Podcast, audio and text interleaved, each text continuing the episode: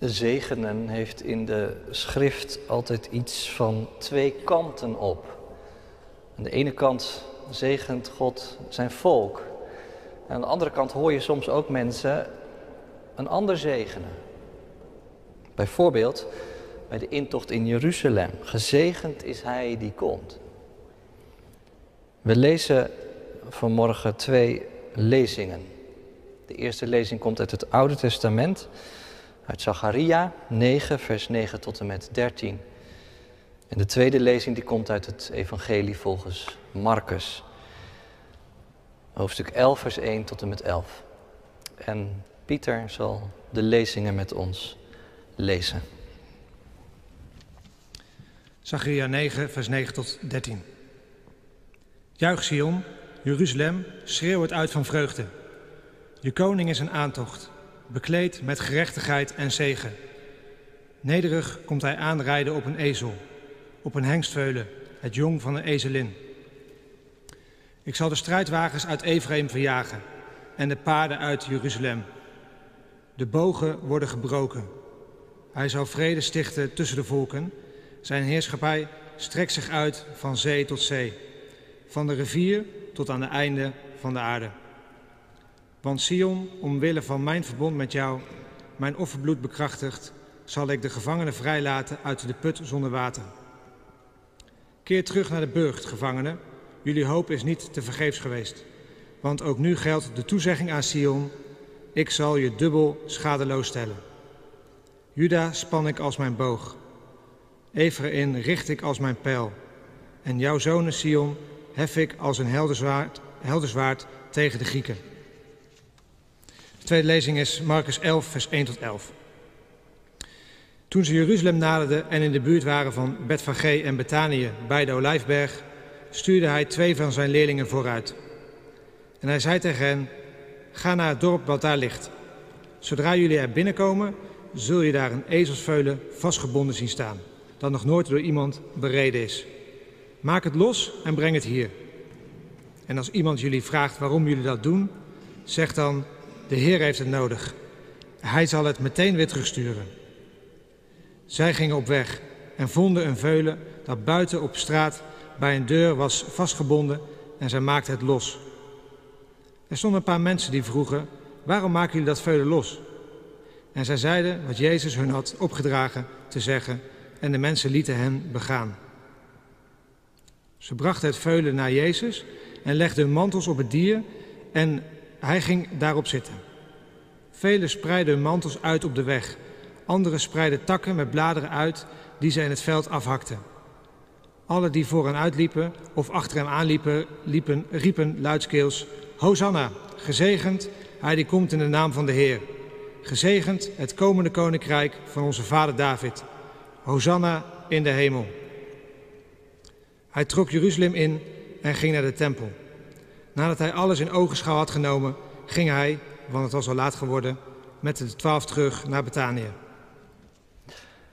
Gemeente van Christus, thuis met ons verbonden en hier in de kerk aanwezig. Beste doopouders, jullie zullen het er ongetwijfeld mee eens zijn, denk ik, dat een kindje krijgen iets heel bijzonders is. Het is al helemaal niet vanzelfsprekend dat om te beginnen. En als je het dan in je armen mag houden, dan kan je zomaar een diepe vreugde overvallen. En tegelijkertijd komt er ook een moment dat die roze wolk een beetje begint te verdampen. Kinderen kunnen je soms urenlang s'nachts wakker houden. Heel letterlijk als ze midden in de nacht maar niet in slaap willen vallen. Maar ook figuurlijk dacht ik zo. Want het is nogal een verantwoordelijkheid die jullie op je schouders hebben gekregen. Om een kind wegwijs te maken in een wereld vol lastigheden. Dat valt nog niet mee. En als je de ervaringsdeskundige moet geloven, dan kun je daar soms best heel verlegen mee zijn.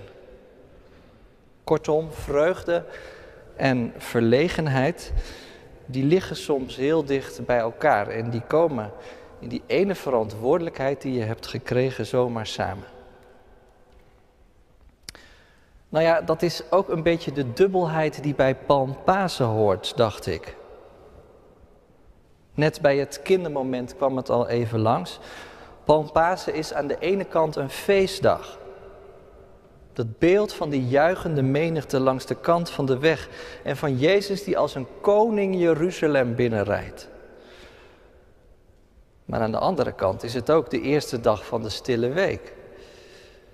Een week waarin de werkelijkheid van ons chaotische bestaan helemaal blootgelegd wordt. En waarin ook de verlegenheid voortdurend aanwezig is. De verlegenheid met wat er allemaal gebeurt en de verlegenheid met de weg die deze koning moet gaan. Want die Jezus die als koning wordt binnengehaald, die blijkt uiteindelijk helemaal niet welkom te zijn. Hij is niet de koning die werd verwacht. En daarmee is Palmzondag ook een dag van verdriet. Van de extase gaat het in het verhaal naar de deceptie.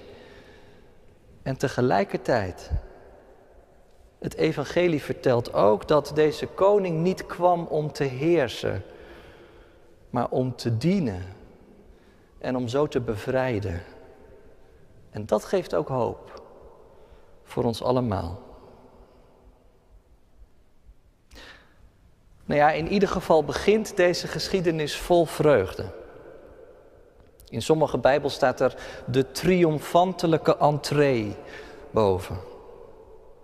Jezus is samen met een grote groep pelgrims op pad gegaan naar Jeruzalem vanuit Jericho, waar hij in het vorige hoofdstuk nog is, is die letterlijk opgegaan naar Jeruzalem, wat veel hoger ligt. En nu zijn ze bij de Olijfberg aangekomen en daar zie je het landschap drastisch veranderen. De woestijn ligt achter hen en het wordt groen en in de verte zien ze zelfs de stad van David al liggen. Je kunt je wel voorstellen hoe blij ze geweest moeten zijn. Eindelijk zijn ze op de plaats van bestemming. En ze zijn gekomen om feest te vieren. Het paasfeest. En dat doe je natuurlijk hier in Jeruzalem heel anders dan thuis. In Jeruzalem kan je de dagelijkse beslommeringen even achter je laten. Je ging erheen om de verhalen te horen over de God die bevrijdt keer op keer. Je ging erheen om dicht bij de plek te zijn waar de offers werden gebracht voor de Heer. Je ging erheen om te zingen en te dansen, te bidden en te vasten. Kortom, als je als pelgrim die stad lag, zag liggen, dan werd je helemaal blij van binnen. En nu maakt Jezus het allemaal nog mooier. Kijk maar wat er gebeurt.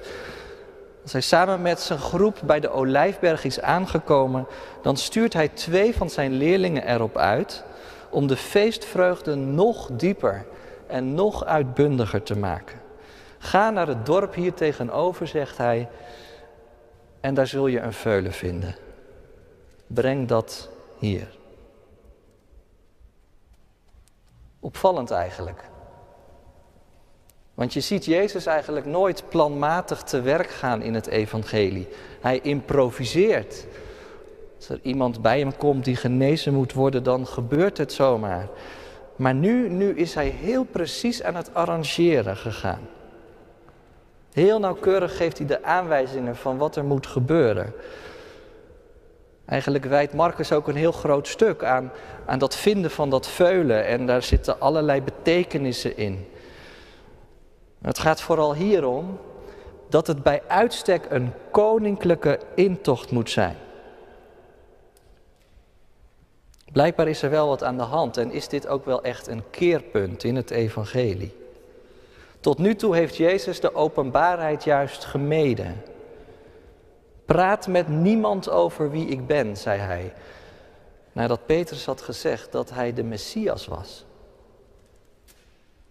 Maar nu, ineens wil hij op de meest openbare manier de stad van David binnenrijden, te midden van een feestvierende menigte.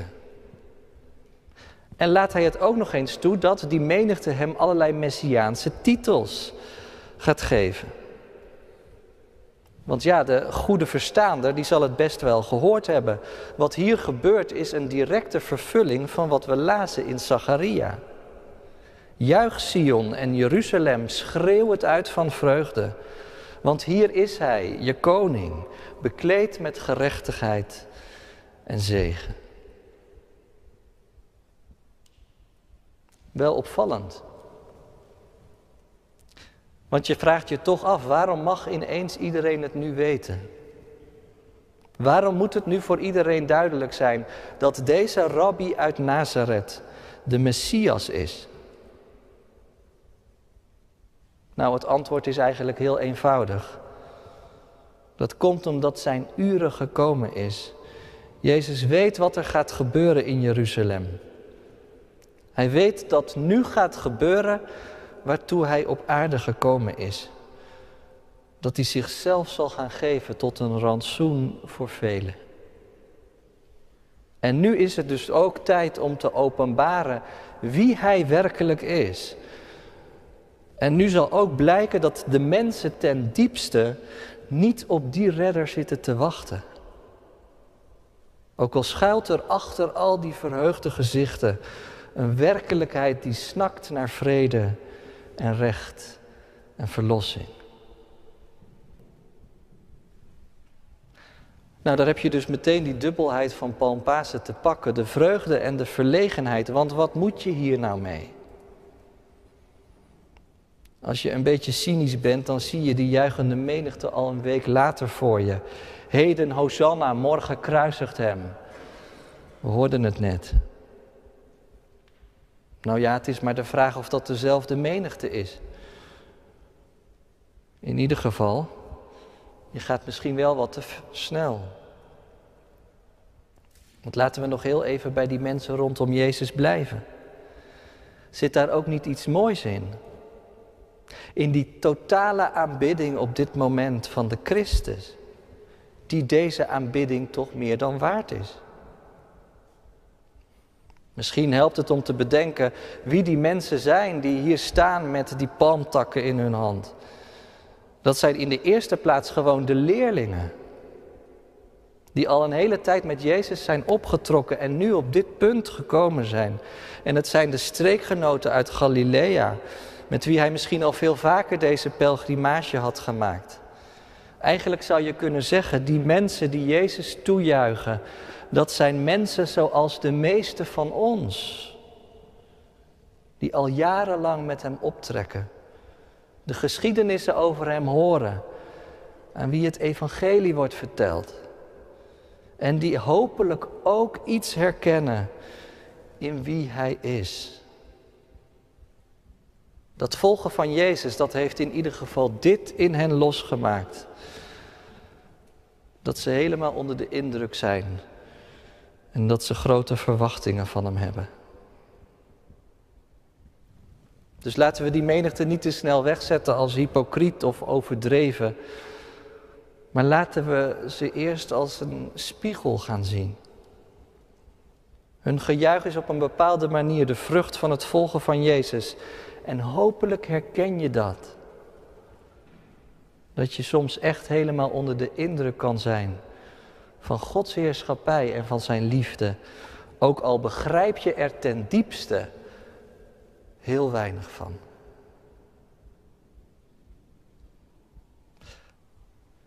Nou ja, in ieder geval gebruiken deze mensen woorden uit de Bijbel om hun vreugde te vertolken.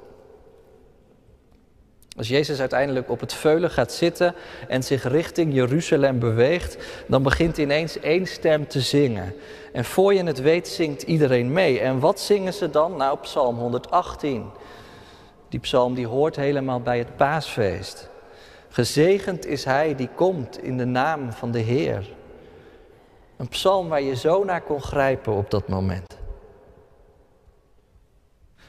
Maar dan, als ze verder zingen, dan blijkt dat de tweede regel die ze uitroepen eigenlijk helemaal niet in die psalm te vinden is. Gezegend dat wat komt, zingen ze. Het koninkrijk van onze vader David. Natuurlijk, dat is blijkbaar het diepe verlangen van die menigte. Ze willen een koning die gaat herstellen wat er ooit was. Maar in de psalm gaat het helemaal niet over het koninkrijk van David. Nee, daar staat iets heel anders als vervolg op die regel. Wij zegenen u vanuit het huis van de Heer, vanuit de tempel, waar het offer gebracht wordt en met touwen tot aan de hoornen van het altaar wordt vastgebonden. En eigenlijk zijn we daarmee wel weer van de vreugde in de verlegenheid gebracht. Kijk, die mensen die brachten met hun vreugde iets tot uitdrukking wat ze zelf helemaal niet begrepen. Dat is de feestelijke kant van Palmzondag. Maar aan de andere kant, dat zij het niet begrepen, zegt natuurlijk wel iets over de wereld waar deze Messias binnenkomt. Blijkbaar wordt de diepste nood nog helemaal niet gepeild, ook door hen niet. Ook al heeft Jezus het al zo vaak uitgelegd en heeft hij ze al zo vaak verteld over dat nieuwe godsrijk, die wereld op zijn kop. Maar nee, de mensen willen een koning en wie wil dat nou niet? Terwijl ze een priester nodig hebben. Ze willen een leeuw, maar ze krijgen een lam. De Britse theoloog Tom Wright brengt eigenlijk wel heel mooi onder woorden wat hier ten diepste aan de hand zou kunnen zijn. Hij schrijft ergens, juist omdat Jezus ja zegt tegen de verlangens van de mensen op het diepste niveau, moet hij wacht even zeggen tegen hun verlangens aan de oppervlakte. Ze willen een profeet en ze krijgen een profeet. Maar deze profeet zal hen wel een ongemakkelijke boodschap verkondigen. Hij zal hen vertellen dat hun stad snel onder Gods oordeel zal komen. Ze willen een Messias. Maar deze zou als troon wel een kruis krijgen. Ze willen gered worden van de Romeinen. Maar Jezus komt om te redden van het allerdiepste kwaad. Niet alleen van het kwaad aan de oppervlakte. Misschien herken je dat wel, die verlegenheid. Soms leg je een verlangen in gebed bij God neer. En komt er voor je gevoel eigenlijk helemaal geen antwoord. Of in ieder geval niet het antwoord waarop je had gehoopt. Maar is dat ook niet gewoon de wonderlijke manier waarop bidden werkt? Als je God uitnodigt en als je Jezus uitnodigt om je te helpen, dan zal Hij dat waarschijnlijk veel grondiger doen dan je ooit voor mogelijk had gehouden. Dan zal Hij dat dieper doen dan je ooit had gewild. Hoe pijnlijk en confronterend dat soms ook kan zijn. In ieder geval zien we Jezus aan het einde van deze geschiedenis de tempel in Jeruzalem aan een grondige inspectie onderwerpen. In vers 11 staat letterlijk, hij bekijkt alles rondom. En je vraagt je af, wat zal hij gezien hebben? Misschien de mensen die druk in de weer waren met kopen en verkopen, of de tafels met de geldwisselaars, of de stoelen van de duivenverkopers. In ieder geval staat er in Marcus 12 dat hij iets ziet wat meer lijkt op een rovershol dan op een huis van gebed. En op die plek, daar kun je zeker van zijn, wordt Jezus ook gezien. Door de schriftgeleerden en de rest van de religieuze elite in de stad. Dat is eigenlijk een heel andere groep dan die mensen buiten bij de poort. Bij hen geen vreugde, maar sceptisch, geen extase, maar ingetogenheid. Ze kijken hem met argusogen aan. Wie is deze man? wiens onderricht het hele volk in de ban heeft gebracht. Volgens Lucas spreken ze er Jezus zelfs op aan en zeggen ze tegen Jezus: Rabbi, zeg er toch wat van, berisp uw leerlingen. Maar het antwoord van Jezus is dan even scherp als helder. Zelfs als zij zouden zwijgen, dan nog zouden de stenen het uitschreeuwen. En zien jullie het dan ook niet? Ik ben de Messias.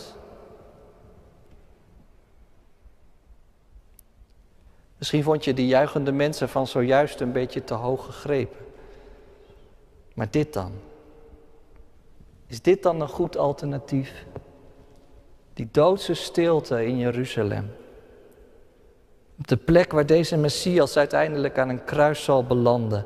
Weggeschoven uit de levens van wie hem gewoon niet moeten. Ook al zijn ze nog zo religieus. Maar zijn woorden zijn te scherp. En zijn genade is te controversieel.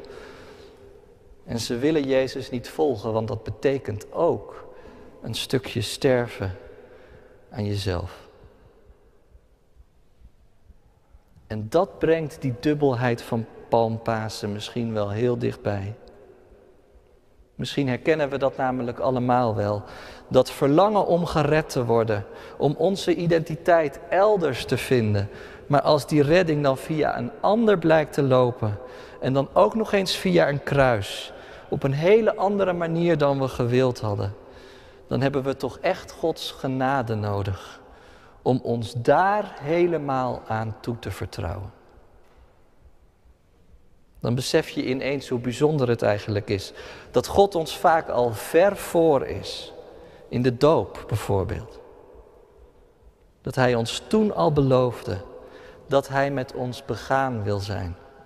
Om ons te redden van de zonde en van onszelf. En om ons van binnenuit te vernieuwen. En dat brengt dat eigenlijk weer terug bij het begin. Naar die uitbundige menigte bij de poort. Want wat roepen zij nu precies? Nou, dat staat er. Ze roepen Hosanna.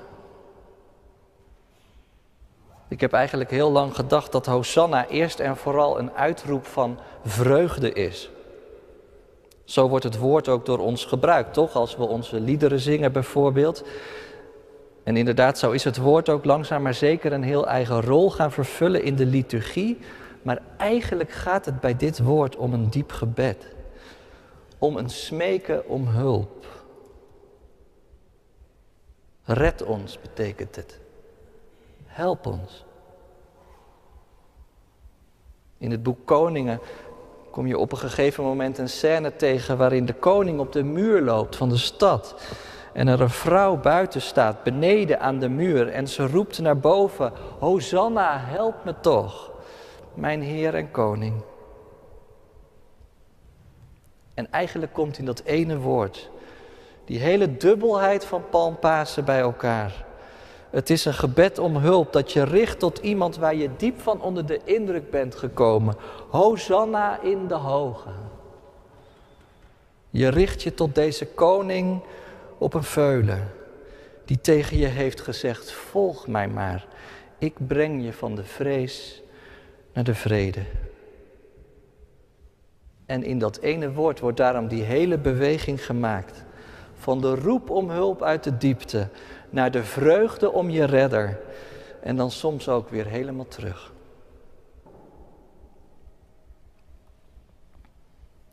Onze jongste dochter, Helen, ze is een jaar en twee maanden, leert in deze weken stapje voor stapje lopen zelf. Af en toe doet ze voorzichtig een stapje los. Maar de meeste tijd houdt ze zich stevig vast aan de stoelen of aan de tafel of aan de bank of aan ons.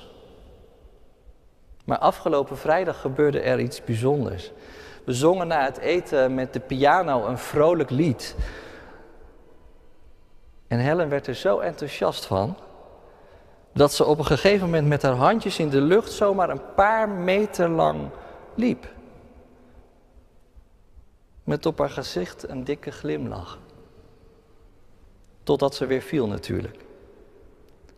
Maar je zag wat die vreugde even met haar deed. Ze werd als het ware even boven haar kunnen uitgetild. Dat zie je volgens mij in de Bijbel ook wel gebeuren. Wat dacht je van Petrus in de boot?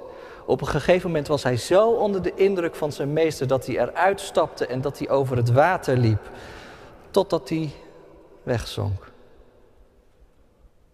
En wat dacht je van deze mensen bij de poort op Palmzondag? Ineens valt alles op hun plek. En ineens zien ze het, dit is de beloofde Messias. En ik hoop eigenlijk dat ook wij die momenten herkennen. Van die momenten van een innige verbondenheid met je Heer en Heiland. Misschien hebben jullie het wel beleefd rondom de geboorte van je kind. En dat je daarom nu ook hier bent om het uit dankbaarheid en in geloof te laten dopen. Dat is de vreugde. En aan de andere kant heb je ook altijd het gebed nodig om het vol te houden. Om al onze zorgen aan Hem over te geven. Hosanna, Heere, red ons. Door het water. Door de dood. Want groot is uw trouw. Amen.